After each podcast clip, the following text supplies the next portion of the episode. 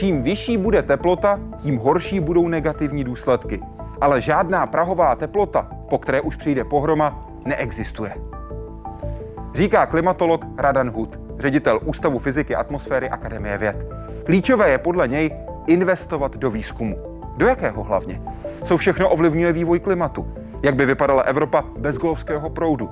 A jak fungují a ovlivňují svět dálkové vazby? Vítejte ve světě vědy a otázek současné společnosti. Začíná Hyde Park civilizace.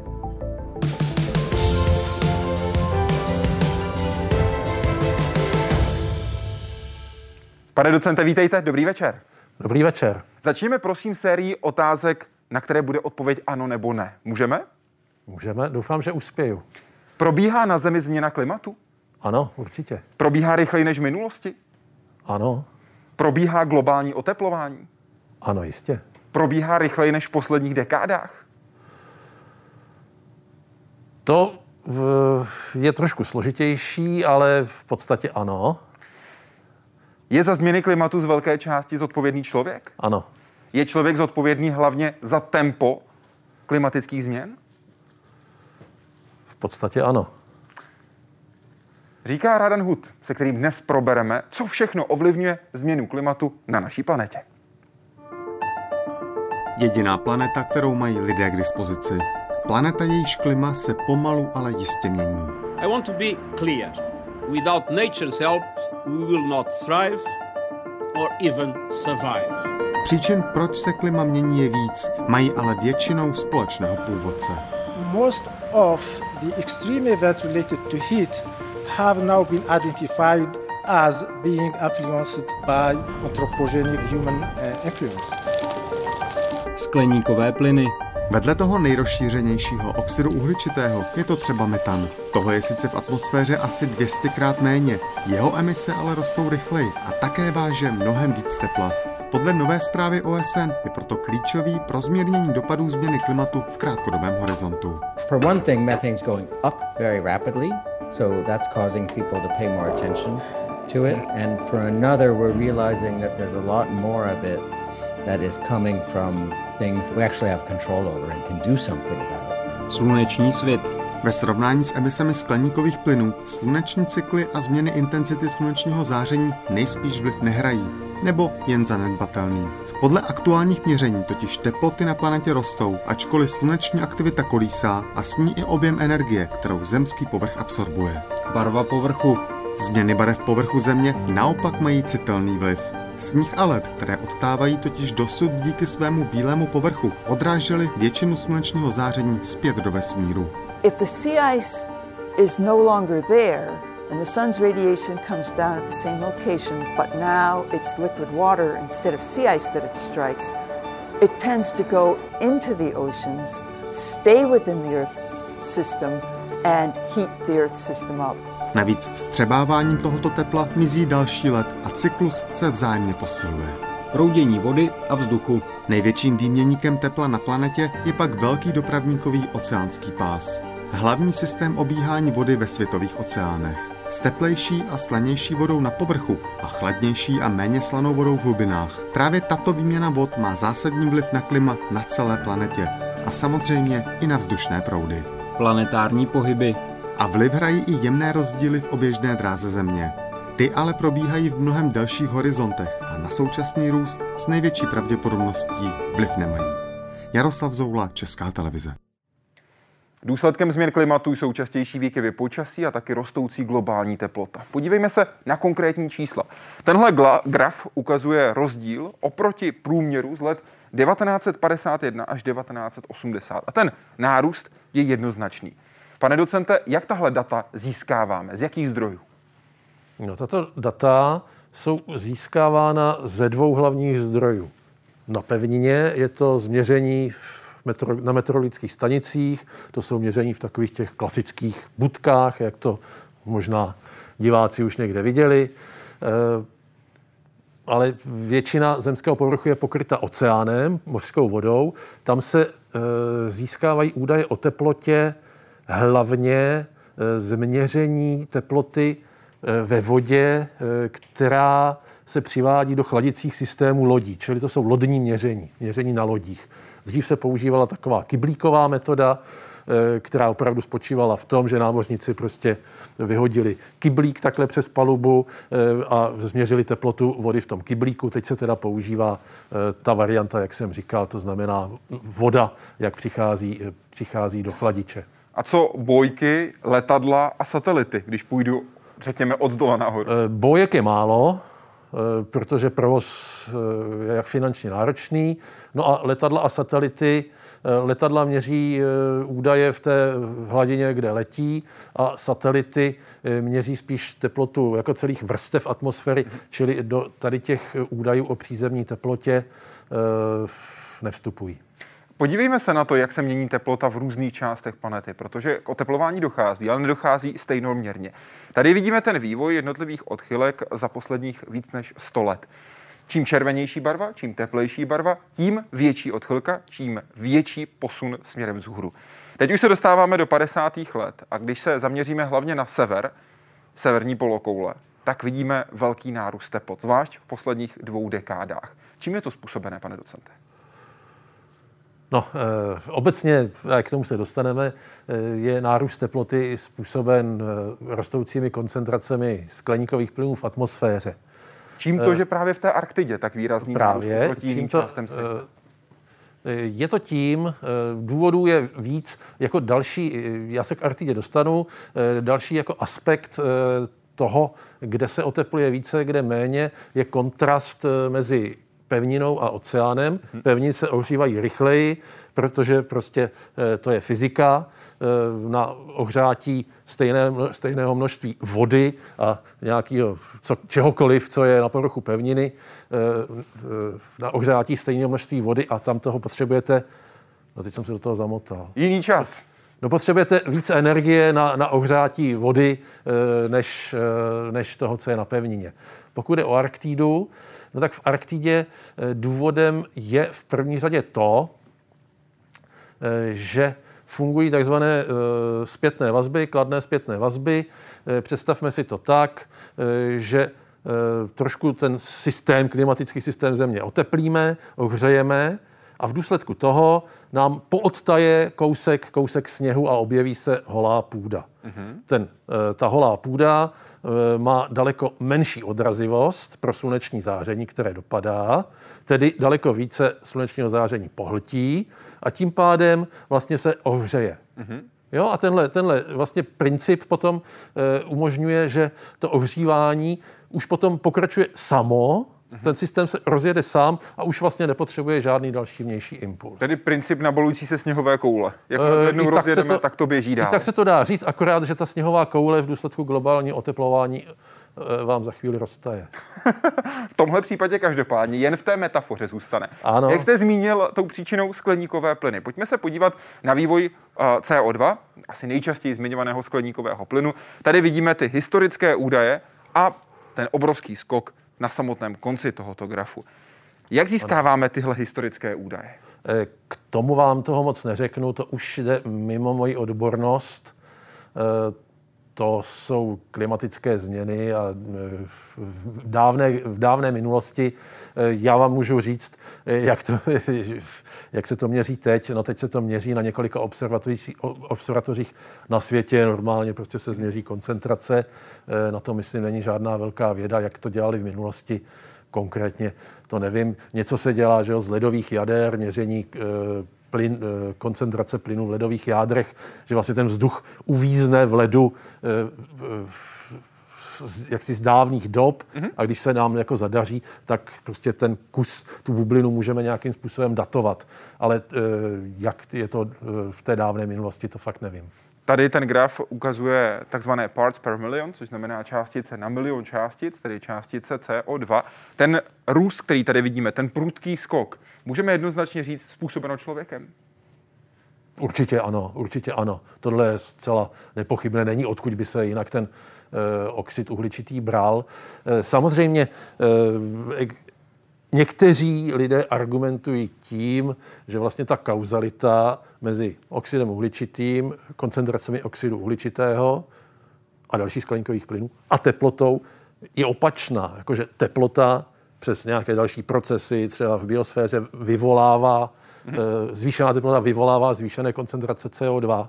Ovšem tady právě se bavíme o úplně odlišných časových měřítkách, zatímco tento jako alternativní pohled, jako nejdřív teplota a potom tedy vyšší koncentrace oxidu uhličitého funguje v nějakých dlouhých časových měřítkách geologických, mm-hmm. tak tady máme co dočinění. Geologická měřítka teda jsou prostě miliony let, že jo. Eh, tady máme co dočinění eh, s měřítkem desítek let. Mhm. Jo? Čili tam ta kauzalita je jasná. Nejdřív oxid uhličitý a v důsledku toho roste teplota. A to je vidět v těch posledních letech, kdy ta křivka je naprosto jednoznačná. Ten trend je velmi podobný. Od roku, řekněme, 2000 můžeme vzít tenhle ten trend. Kdybychom teď přestali vypouštět CO2, jak rychle by se to na tom grafu projevilo? Jak rychle bychom viděli změnu v atmosféře? No, eh, to je dobrá otázka. Eh, potíž je v tom s oxidem uhličitým, eh, a nejenom s ním je potíž ta, že v atmosféře vydrží hrozně dlouho. Co to znamená? Udává se, že střední doba života oxidu uhličitého v atmosféře je přibližně 100 let. To znamená, že z toho, co dneska vypustíme, za 100 let ještě polovina v atmosféře bude. Jo? Takže eh, v důsledku toho, když se podíváme na ten graf, no tak kdybychom teď úplně přestali vypouštět oxid uhličitý, no tak se ta křivka začne velmi lehounka jako ohýbat dolů. A ne dolů. Jako ten růst se začne zpomalovat, zpomalovat, ale velmi pomalu. Mhm, mhm, jo. Mhm. Takže eh, až po nějakých několika desítkách let bychom eh, viděli, že ta křivka opravdu, její růst se zastavil a začíná, eh, začíná se otáčet směrem dolů. Jo? Čili to je vlastně docela velký problém, že jakákoliv opatření dneska přijmeme na omezení emisí skleníkových plynů, tak eh, jejich důsledky uvidíme až za desítky hmm. let, jo, protože prostě ty plyny v atmosféře mají velikou setrvačnost. A proto se řeší, jak dostat CO2 se samotné atmosféry co možná nejrychleji. O jedné z variant, konkrétně ukládání CO2 do zemské atmosféry, jsme v Hyde Parku civilizace mluvili s šéfem České geologické služby, Zdeňkem Venerou. Jsou uh, pro nás zásadní dvě geologická prostředí. Za prvé jsou to eh, podzemní akvifery, které jsou v dostatečné hloubce. Je potřeba říct, že to je, musí to být hlouběji než je 800 metrů pod, eh, pod povrchem, ale lépe třeba kolem dvou kilometrů. Co jsou to akvifery? Ak- akvifery, to jsou ty kolektory horniny, které v sobě obsahují vodu. Většinou jsou to eh, slané vody a v nich je ten, a v té patřičné hloubce, je ten eh, oxid uhličitý, se, se může vázat a stabilizovat. Mm-hmm. A dalším typem těch struktur jsou vlastně vytěžená ložiska zemního plynu. Jakožto místa, kam by se mohlo CO2 ukládat? Jakou budoucnost tohoto procesu vidíte vy, pane docente? To je docela těžká otázka na klimatologa, protože tohle jsou věci, eh, které spadají opravdu spíš do geologie, případně do oceánologie, mm-hmm. pokud bychom uvažovali o nějakém ukládání oxidu uhličitého do oceánu, na dno oceánu eh, což je taky jedna z možností. Mě jako klimatologa na tom znamená, eh, zajímá právě začátek toho procesu. To znamená, že ten oxid uhličitý nějakým způsobem z atmosféry vezmeme a někam ho, někam ho uložíme. Eh, v každém případě, co já o tom vím, eh, tak tyhle věci jsou, eh, tyhle technologie jsou ve svém počátku, zárodku, možná fungují, ale jak si ve velkém měřítku se to nepoužívá. Co, co já o tom vím, tak zejména kvůli zatím extrémně vysoké ceně, vysokým nákladům. Podrobnosti se i o tomto kroku potenciální můžete nejenom dozvědět ve rozhovoru Hyde Parku civilizace, ale také v tomto dokumentu, který je volně dostupný na internetu, za který ručí právě Česká geologická služba, kde jsou podrobnosti například o tom, jak technicky by jednotlivé kroky probíhaly, jaká jsou potenciální rizika, také jaké jsou aktuální možnosti. Všechno je volně dostupné na webu, stejně tak jako rozhovor se Zdeňkem Venerou v Hyde Parku civilizace. CO2 je jeden ze skleníkových plynů. Co další? Jaký vliv má metan? Tak eh, všechny skleníkové plyny, je jich několik, mají v podstatě tentýž vliv. To znamená, že eh, zadržují v atmosféře tepelné vyzařování, které vychází z povrchu Země. a potom ho následně vrací zpátky. A Já bych, tomu, já, já bych tady ještě s dovolením řekl jednu věc. Skleníkový jev, který teda se takto projevuje, je jaksi velmi pozitivní věc. Jo. To není, skleníkový věc, jev není něco, co tady eh, zapříčinili lidé. Ten je tady od jak živa. Od jak živa tady byly skleníkové plyny v atmosféře. A jenom díky němu je naše planeta obyvatelná, protože bez skleníkových plynů v atmosféře by teplota povrchu Země nebyla těch plus 15 stupňů Celsia, jako je teď, ale nějakých minus 18 se uvádí. Tak a teď eh, tedy jaké, jaké další skleníkové plyny, nebo když vezmeme ten metan, jakou roli hraje v tom, co teď zažíváme, tedy průčí změna klimatu? Metan na jednu stranu se rozkládá rychleji, nevydrží v atmosféře tak dlouho jako Hmm. CO2. Na druhou stranu stejné množství, a teď to velmi zjednoduším, těchto dvou plynů má jiný vliv na to, jak se vyvíjí potom eh, Ano, důsledku eh, atmosféry. eh, jako všechny skleníkové plyny mají stejný, eh, vlastně stejný vliv na klima v tom smyslu, že přispívají k skle- skleníkovému efektu a liší se jednak eh, tím, jak dlouho v atmosféře vydrží. Metan je příkladem, příkladem plynu, který v atmosféře žije kratší dobu, ně- něco přes 10 roků, myslím. Eh, A druhá věc potom je, jak vlastně účinné eh, ty plyny jsou, jak účinné skleníkové plyny to jsou. Tedy Ta míra toho vlivu ano, tedy. ano, čili jejich stejné množství vezmeme a každý z těch plynů potom má jiný vliv. Tedy vliv metanu, stejného množství metanu je daleko větší než oxidu uhličitého. Na druhou stranu v atmosféře je ho podstatně méně. Mohlo by se do něj ale dostávat. Vidíme třeba teďkání permafrostu v Arktidě, tam jsou velké zásoby metanu. Ano, to je příklad jedné z těch zpětných vazeb, o kterých jsem, které jsem tady nakousnul mm-hmm. před chvílí. E, Je to tak, e, v důsledku tedy oteplování, ta je permafrost. Permafrost obsahuje množství metanu a ten se pochopitelně, ten vybublá a uvolní se do atmosféry. Velká část emisí metanu ale vzniká přímo v důsledku lidské činnosti nejčastěji kvůli zemědělství, především chovu dobytka. Další případně může unikat při těžbě fosilních paliv. E, Další zdroje metanu potom jsou e, odpadové hospodářství a e, pěstování rýže. Co oxid dusný?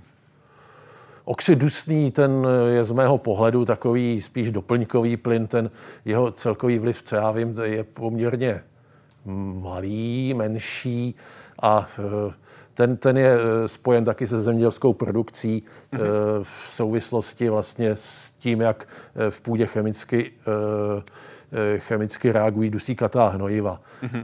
A určitě jsou ještě nějaké další zdroje, ale ten sám o sobě není nějak zvlášť zajímavý.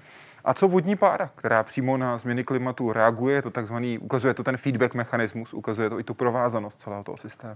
Eh, Vodní pára je vlastně nej, nejvýznamnější skleníkový plyn v tom smyslu, eh, že největší část toho současného skleníkového efektu eh, je způsobena vodní parou.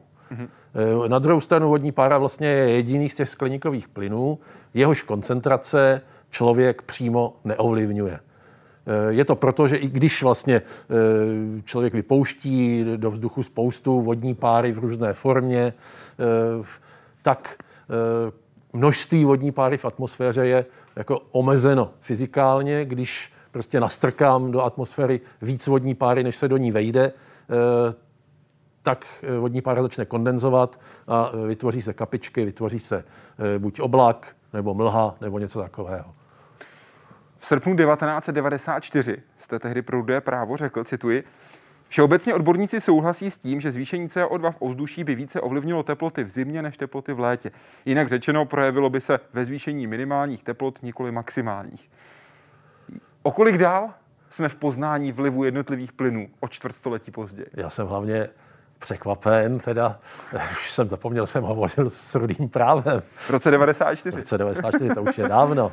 Kdyby Eh, To jste mě tak posun toho- zaskočil touto informací, že vás poprosil, abyste mi zopakoval otázku. E, Jde mi pr- primárně o ten posun těch znalostí o tom, co to všechno způsobuje. O kolik jsme za posledního No. čtvrtstoletí v klimatologii posunuli z hlediska vlivu skleníkových plynů na klima naší planety. Eh, Jsme, jsme podstatně dál, eh, například v tom, eh, jak moc, jak dobře umíme eh, klima modelovat. No, pro modelování klimatu se používají takzvané globální klimatické modely, což nejsou žádný bedínky kouzelný nebo krabičky. To jsou vlastně dlouhé, dlouhé počítačové programy, které představují nějaké řešení soustavy diferenciálních rovnic, které popisují atmosféru. A e, vtip je v tom, že ten klimatický systém je tak složitý, že ty globální klimatické modely e, jsou programy jako tak dlouhé a složité, že vlastně zaplní jakkoliv, zcela zaplní jakkoliv výkonný superpočítač. Tak se to teda o nich říká.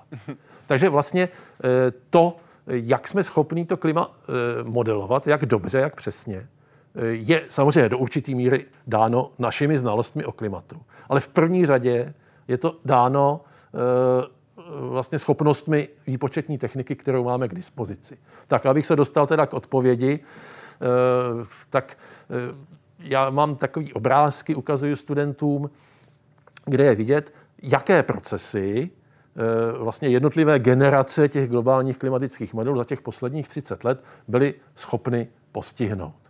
No a zatímco vlastně začátkem 90. let, jak si odraz jako těch znalostí se objevil v tom rozhovoru, co jste citoval, na který jsem už dávno zapomněl, je ten obrázek, co ty klimatické modely umí, jako velmi, velmi primitivní, tam není ani, ani moře, ani oceán, je tam jenom sluníčko a snad tam ani, není ani mráček. Jo. Tak eh, ta poslední generace že jo, z poloviny z poloviny, já nevím, 20. let teď, eh, z poloviny eh, teda minulého desetiletí, no tak tam už prostě těch věcí je spousta. Chemie, oceán, jo, interakce mezi různými částmi toho klimatického systému. Pojďme na oceán. Pojďme se podívat na to, jak oceán výrazně ovlivňuje situaci nejenom v oceánech, ale samozřejmě také na pevnině. Podívejme se na takzvaný velký oceánský dopravní pás. Vím, pane docente, že tohle není primární obor vašeho zájmu, není oblast vašeho zájmu, ale proto, abychom my měli představu, proveďte nás tím pásem, jak putuje voda po naší planetě. Eh, máte pravdu, že na tohle nejsem odborník, nicméně tento obrázek znám, protože taky ho mám v nějaké své přednášce. Já myslím, že asi to, to hlavní, to důležité je tady, je tady v Atlantiku. Jo, v Atlantiku. E, Mm-hmm. Do Atlantiku vtéká vlastně z povrchu, to je zázraně tady červeně, mm-hmm. voda tady z toho jižního oceánu. Mm-hmm. Tady se ohřívá vlastně tady ta část toho, toho jako dopravníku, tato je golfským proudem, který má velký, velký vliv tedy na klima v Evropě. No a e, tady v oblasti toho severního Atlantiku se voda e, zanořuje dolů, jako do hloubky a e, protože se nemůže dole nějak hromadit, že jo, je, to, je to prostě tekutina, tak je vlastně tlačena pryč, spodem vytéká potom ven. E, proč e, tady, e, proč se tady zanořuje ta voda? No je to proto, že roste její hustota. Tedy e, platí, že, jo, že e, voda má, je tím těžší, tedy má tím větší hustotu, čím je chladnější a čím obsahuje víc soli, čili čím má větší slanost. Mm-hmm. No a tady jednak se ta voda samozřejmě vychlazuje, tím se zvyšuje její hustota a současně se vypařuje, e, e, vypařuje vodní pára z povrchu a tedy ta voda se stává slanější.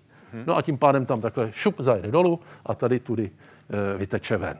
A vlastně tenhle eh, kus, ten golfský proud je pro Evropu strašně důležitý, protože eh, vlastně v zimě, zejména v zimě, ohřívá výrazně klima, zvyšuje teplotu ve většině Evropy. Podívejme se na ten golský proud jako takový, přímo na něj, abychom měli lepší přehled o tom, kde a jak se pohybuje. Protože tady to vidíme, pane docente, přesněji. Tady je přesně ta část, o které jste hovořil. Tady se bavíme o tom stáčení uh, té hmm. chladné vody směrem na jih. V tuhle tu chvíli my víme, podle těch posledních studií, že golfský proud zpomaluje. Čím je to dáno, že zpomaluje? Proč se to děje? Eh, golfský, golfský proud zpomaluje proto, že některé z těch procesů, o kterých jsem mluvil, jak si se zpomalují, přestávají fungovat, eh, přispívá k tomu eh, například to, že v severní Evropě, v oblasti severního Atlantiku, roste množství srážek, prostě víc prší. Jo? A když víc prší, no tak padá jako z, z, z nebe, teda z oblaků sladká voda, pochopitelně. No a tím pádem tolik ne, nemůže růst hustota té vody, protože dotéká tam sladká voda, která je lehčí než, než ta slaná. Takže proto se vlastně zpomaluje to zanořování, které, ke kterému tam dochází. No a tím pádem celý ten systém se zpomaluje. To znamená, nahoře mi vzniká taková určitá poklice a dole je potřeba stále větší tlak na to, aby se voda protlačila směrem na sever. No, víceméně se to dá ano, říct, říct i tímto způsobem.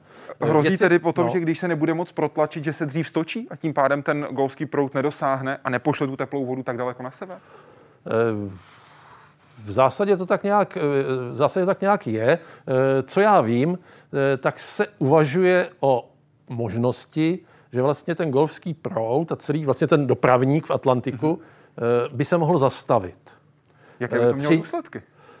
Eh, No to by mělo, eh, to by mělo důsledky pochopitelně na klima Evropy paradoxní, že globální oteplování by v Evropě vyvolalo regionální ochlazení. Jo, protože uh, uvědomme si, že Evropa díky golfskému proudu je na dané zeměpisné šířce nejteplejším místem uh, na severní polokouli. Jo, takže toto by vlastně se odbouralo a tudíž bychom u nás měli eh, teplotu, jako, eh, jako je typická někde, když to zjednoduším, na Sibiři eh, nebo na východním, pobřeží, na východním pobřeží Kanady. Ano.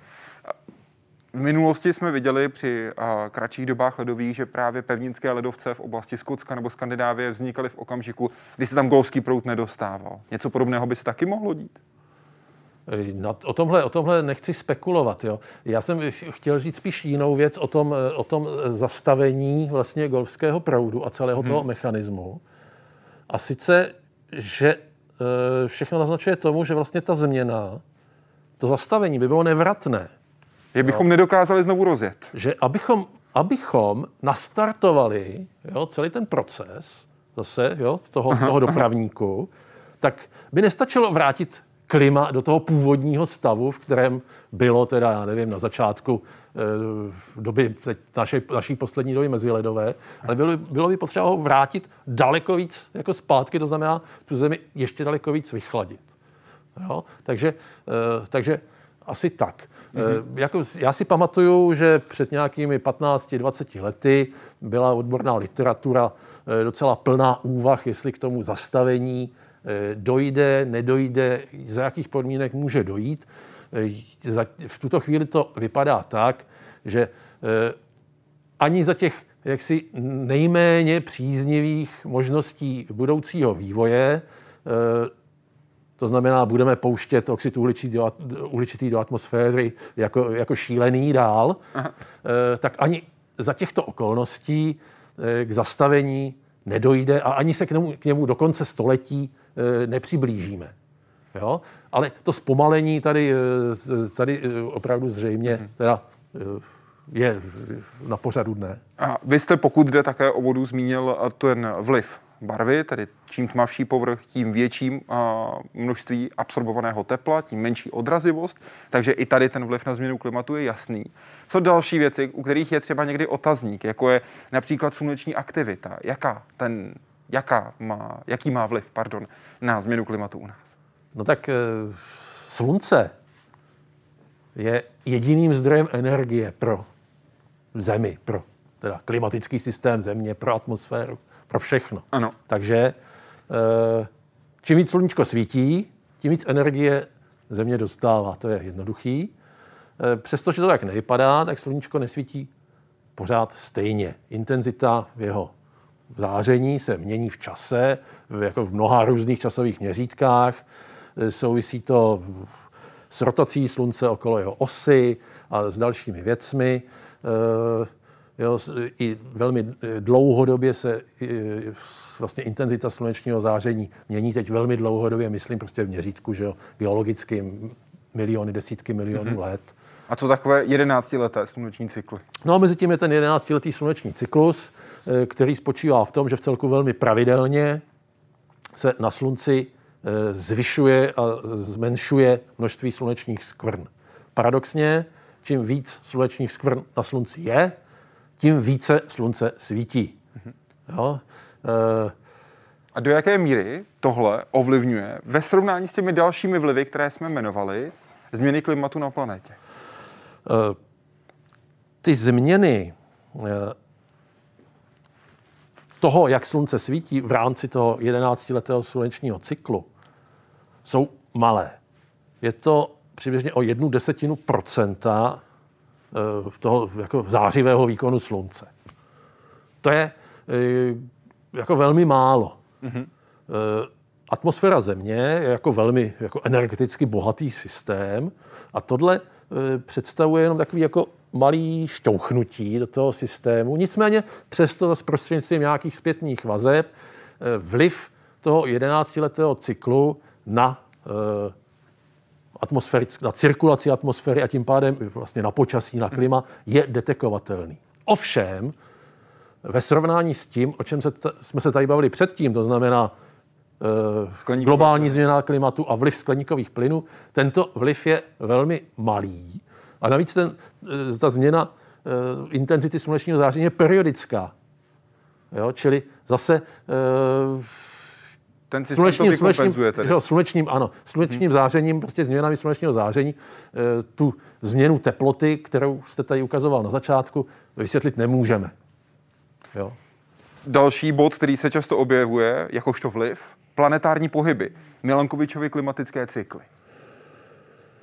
Ano, Milankovič. Milankovič vymyslel e, tuto svoji teorii, která jaksi je nyní všeobecně přijímána, byť všechno nevysvětluje, Eh, když byl v eh, uherském zajetí v Budapešti, protože, to vysvětluju studentům, on, co by Srb, měl svoji milenku v Chorvatsku, které bylo součástí Uherska, a protože tam za ní nějak během, během první světové války šel, eh, tak ho chytli na hranicích a protože si mysleli, že je, jako, že je špion z druhé strany, tak ho zavřeli. A v tom, v tom asi měl to vězení docela dobrý v Budapešti tak tam vymyslel tuhle teorii. On jinak byl, myslím, pojistný matematik. Jo? Něco Přiznávám, takový... že jsem čekal spíš odpověď, jak dlouhé tyto cykly no, jsou, než takže to, Ano, jistě. Tak, ale tak já to říkám studentům, tak abych to trošku zpestřil. Ona ta, ta samotná problematika zase tak e, e, atraktivní se mi nezdá. E, ty cykly jsou velmi dlouhé. Vlastně vychází, vychází z vlivu e, pohybu slunce, těžiště sluneční soustavy, vůči těžišti sluneční soustavy a pohybu planet, na oběžnou dráhu Země. Eh, jsou to eh, jednak změna excentricity dráhy, oběžné dráhy Země kolem Slunce, čili jak moc ta elipsa, po které Země obíhá kolem Slunce, je eliptická, a potom změna úhlu, vlastně, kterou, který zemská osa svírá s tou rovinou, v níž obíhají planety kolem Slunce. Tohle všechno jsou procesy, které mají periodicitu řádově desítky tisíc let, čili zase se eh, tím dají vysvětlit eh, změny klimatu eh, nebo klima v tomto časovém měřítku, zase v tom spíš geologickém. Souvisí to se střídáním do ledových, meziledových, ale tamhle s tím grafem teploty globální za posledních 150 let to fakt nesouvisí. Jak tedy do budoucna, pokud máme tyto základní informace, co, kde a jaký vliv má a nemá? Vy jste pro ekonom řekl, cituji, čím více stoupne teplota, tím horší samozřejmě budou negativní důsledky, ale žádný striktní limit, žádná prahová hodnota teploty, za níž přijde pohroma, neexistuje. Proč? E, no to spíš by ta otázka měla znít opačně, že proč by nějaká prahová teplota mohla být, mohla být tou eh, kritickou. Tedy odpověď se, není žádná no, taková není, hranice, není, není, protože není důvod, aby byla? Uh, no více, víceméně ano, no, protože změna klimatu sama o sobě, eh, když neuvažuji nic jiného, mm-hmm. no tak jako je zcela neutrální věc, ta nikomu nevadí, nebo jo, sama o sobě nevadí. Co vadí, a nebo třeba prospívá, jsou její důsledky. A ty důsledky na různé oblasti Eh, eh, jak třeba lidské činnosti, lidských aktivit, tak na ekosystémy, jo, na, jo, na, na, na, prostě úplně na všechno. Jsou různé. Jo, takže nelze jo, pro nějaký ekosystém, pro, já nevím, nějaká zvířátka, nějaké kytičky, může být kritická nějaká jedna hodnota. Pro jiný ekosystém to může být jiná hodnota. Jo? Pro nějakou lidskou činnost, já nevím, třeba e, co, úmrtnost nebo e, úmrtnost lidí, pěstování nějakých plodin, to zase může být něco jiného. Čili žádná jedna univerzální hodnota neexistuje. Že e, pařížská dohoda, dohoda hovoří o 1,5 nebo dvou stupních, no to je proto, že to jsou taková jednoduchá čísla. A samozřejmě platí to, že čím víc ta globální změna klimatu postupuje, eh, čím větší je ta změna teploty, tím méně pozitivních a více negativních důsledků eh, sebou nese. A pak už jde jenom o to, co ještě zvládneme a co už nezvládneme jako tak. druh. Tak. No a samozřejmě ta hranice není nějak ostrá. Mm-hmm. Vy říkáte, pojďme se na tuhle situaci připravit a pojďme na ní reagovat. A jsou dvě možnosti. Buď adaptace, tedy přizpůsobit se tomu, co přichází, anebo mitigace, zkusit ovlivnit to, co přichází. Jak se adaptovat? Eh, jak se adaptovat? To znamená, jak se přizpůsobit té změně, eh, která už existuje. No to zase samozřejmě závisí eh, případ od případu. Už jenom vlastně projevy změny klimatu v různých oblastech jsou různé. Když se podívám třeba na, na srážky, jak bude kde pršet, tak jsou oblasti, kde srážek bude přibývat, jsou oblasti, kde srážek bude ubývat. Tak samozřejmě jiná, úplně jiná adaptační opatření e, jsou v oblastech, jsou potřeba v oblastech, kterým hrozí sucho a jiná v oblastech, kterým hrozí třeba e, nějaké bleskové povodně nebo e, takové věci. Že? Mitigační opatření. Dají se udělat mitigační opatření, tedy opatření, která by pomohla globálně v tomto případě, tedy na celosvětové úrovni? No, mitigační opatření to už jsou, že jo? To, to jsou opatření, která směřují e, proti samotné změně klimatu a mají za cíl teda ji nějakým způsobem zbrzdit, zastavit. No a ta, e, ta samozřejmě se dají Jaká? Provádět na, na jaksi v globální nebo větší, větší úrovni, ano. E, v zásadě e, hovoříme nebo máme k dispozici tři různé typy, druhy mm-hmm. těch mitigačních opatření. První opatření je asi to, o kterém se nejvíc mluví, a e, je to to opatření, jehož směrem teda se jakoby lidstvo začínalo ubírat.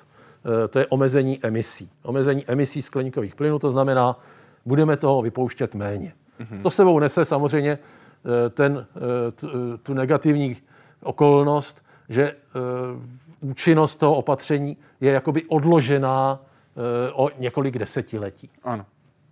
Druhá možnost, když už ten oxid uhličitý máme v atmosféře, no tak ho z té atmosféry nějakým způsobem vycucáme, mm-hmm a někam ho uložíme.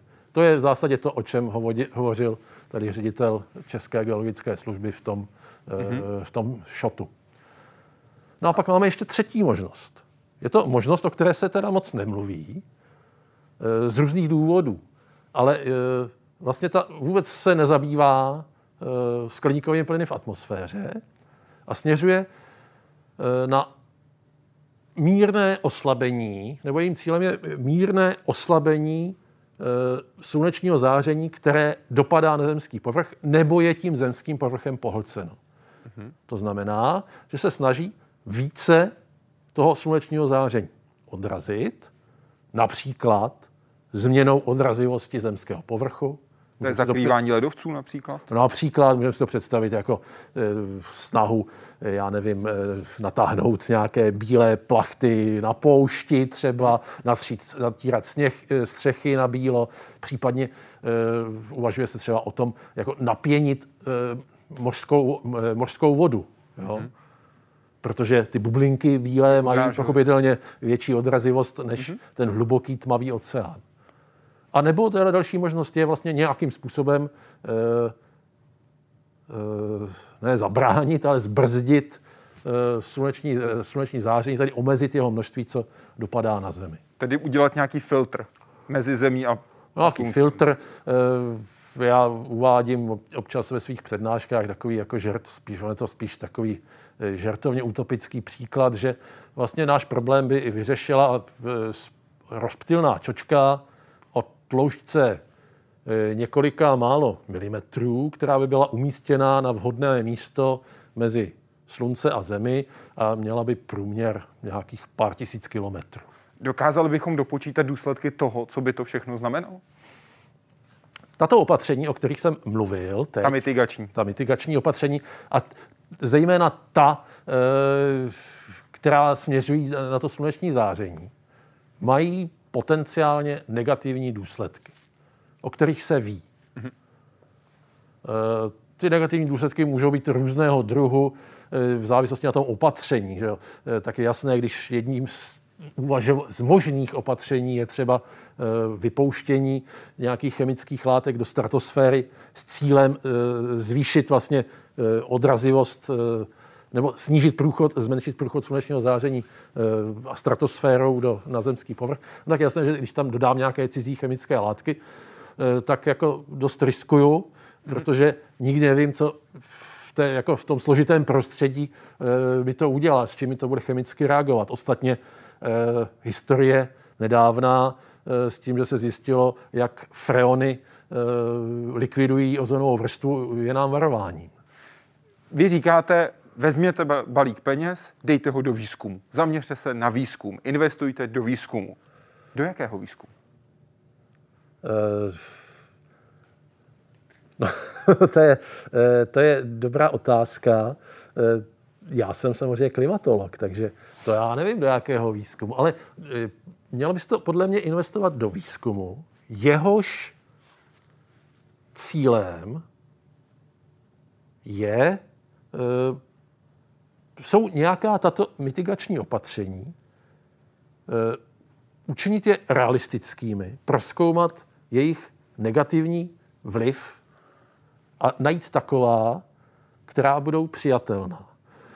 Ono eh, a současně vlastně si tím uvolnit ruce při eh, snižování emisí skleníkových plynů, abychom nemuseli dělat tak razantní opatření, tak razantní eh, jako omezování produkce, která už mohou mít negativní eh, ekonomické a potažmo třeba společenské a geopolitické důsledky.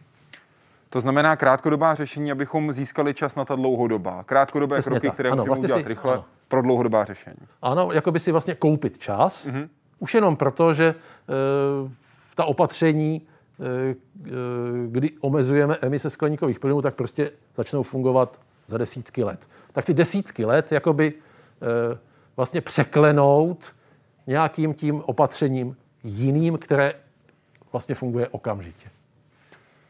Jak vidíte, svět je bez zesporu propojený. A je propojený možná ještě víc, než si v tuhle chvíli představujete. Velmi důležitou roli u nás na planetě totiž hrají takzvané dálkové vazby. Výpadky elektřiny, popraskané vodovody, paralizovaná milionová města a lidé, kteří několik dní topili vším, čím mohli. Když v Texasu v únoru přišly historické mrazy a sníh, na vině byl meteorologický jev obecně známý jako polární vortex. Ten ovlivňuje proudění i v nižších vrstvách atmosféry a ovlivňuje i takzvané tryskové proudění, tedy silný vítr, který obvykle fouká od západu na východ. Občas se ale systém rozvlní. Dochází k vpádu studeného vzduchu z těch severních polárních oblastí daleko na jih, což potom způsobuje třeba právě ty intenzivní vlny eh, mrazu v zimním období. Drsný únor v Texasu byl jedním z řady projevů meteorologických jevů zvaných dálkové vazby, neboli telekonexe, tedy jevů, při kterých podle daných pravidel ovlivňuje počasí v jedné části světa počasí jinde, často tisíce i desítky tisíc kilometrů daleko. Třeba to, co se děje v Jižním Tichomoří, může ovlivňovat dění v Severní Americe, ale třeba i v Evropě nebo v Ázii. To znamená, eh, u těch dálkových vazeb eh, opravdu to není omezeno na nějakou eh, část eh, země koule. I proto má někdy počasí v Severní Americe vliv i na počasí v Evropě prostřednictvím tzv. severoatlantické oscilace. I ta má kladnou a zápornou fázi s rozdílnými dopady na podmínky v různých částech Evropy. Obecně platí, že ty výraznější projevy té severoatlantické oscilace se projevují v zimě, v zimním období, než v létě. Nejznámější a nejvýznamnější dálkovou vazbou je jev El Niño. Jeho definicí je víc, jisté ale je, že je součástí komplexnější takzvané jižní oscilace s celou řadou meteorologických projevů nejenom v Pacifiku. I u dálkových vazeb vědci předpokládají, že na ně má vliv změna klimatu, zatím ale nemají dost dat, aby je mohli pozorovat. Jaroslav Zoula a Gabriela Cihlářová, Česká televize. A zamíříme na tu, která je nám nejblíž, tedy dálkovou vazbu pojmenovanou Severoatlantická oscilace. Klíčovou roli hrají Island a Azory, tedy tlaková níže, tlaková výše, Island, Azory. Jaká je tam vazba? Co se tam děje? No, vtip je v tom, že islandská tlaková níže a azorská tlaková výše e, vlastně nemění svoji intenzitu na, na sobě nezávisle. Jinak řečeno, když je is, e, islandská tlaková níže jako velmi hluboká, je tam velmi nízký tlak, tak současně azorská tlaková výše bývá mohutná. To znamená, že je tam vysoký tlak. A roz, velký rozdíl tlaku vlastně napříč severním Atlantikem znamená, že mezi těmito útvary směrem do Evropy z Atlantiku eh, proudí, eh, vlastně je silnější vítr, to proudění je silnější a tudíž do Evropy se dostává daleko víc v zimě vlhký a relativně teplý vzduch z Atlantiku. Takže víc prší u nás potom? Takže potom víc prší, případně sněží, že když, mm-hmm. když je zima ve vyšších polohách a e, zima je potom teplejší.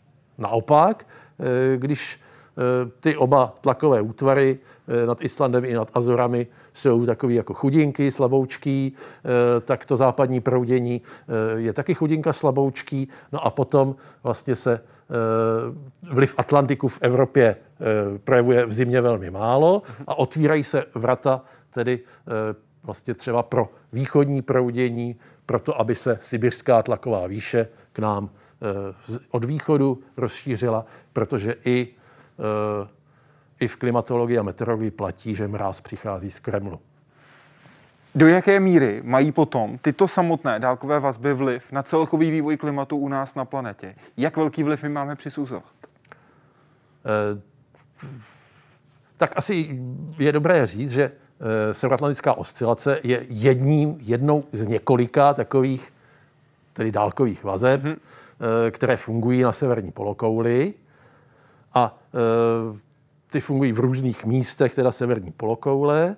A vlastně oni dohromady, je jich asi tak 9, 10, oni dohromady vlastně velmi dobře, když se vezmou a jako se sečtou vlastně, tak velmi dobře e, aproximují, přibližují ten skutečný stav atmosféry, atmosférické cirkulace, proudění v atmosféře v daný časový okamžik. Když říkáte severní polokoule, tak v tomto případě se bere od 20. stupně severní šíř. Ano, já říkám severní polokoule, ale tím vlastně myslím ty, eh, jak, jak se říká, mimotropické oblasti, to znamená oblasti, zjednodušeně řečeno, na sever od, od obratníku.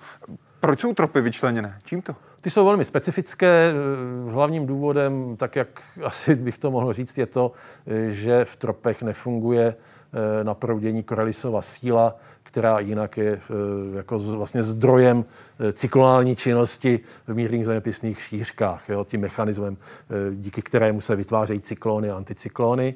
V tropech je to jinak, takže tam prostě ta fyzika je úplně jiná.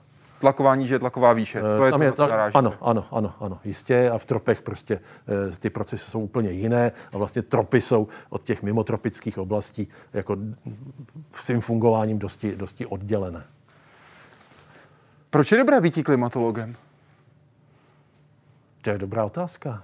Je rok 2021, klima je bez sporu obrovské téma, bude do dalších desetiletí. Proč je dobré být klimatologem? Eh, tak třeba proto, že klimatologie je zajímavá věda. V čem? Je v, ní, je v ní spousta věcí, které ještě nejsou třeba dostatečně probádané. Eh, tak asi dobré je i to, že jak se zdá, tak ta klimatologie má co říct jako i našemu praktickému životu. I nějakým způsobem se dneska už do toho našeho života promítá. Takže e, člověk třeba může mít i takový pocit, že je nějak užitečný. Vy působíte v eh, časopise International Journal of Climatology. Jak se v tuhle tu chvíli pracuje vědci mezi vědci, pokud pracují na klimatologii a klimatologických tématech? Eh, no to, to je další, další téma, uh, úplně, úplně něco jiného. O tom bychom se taky mohli dlouho bavit. Řekněte mi, co je ten největší problém, na který narážíte. Současně problém, na který, na který narážím, je ten, že na vědce panuje velký tlak, aby publikovali. A tudíž publikují i ti, kteří nemají co říci.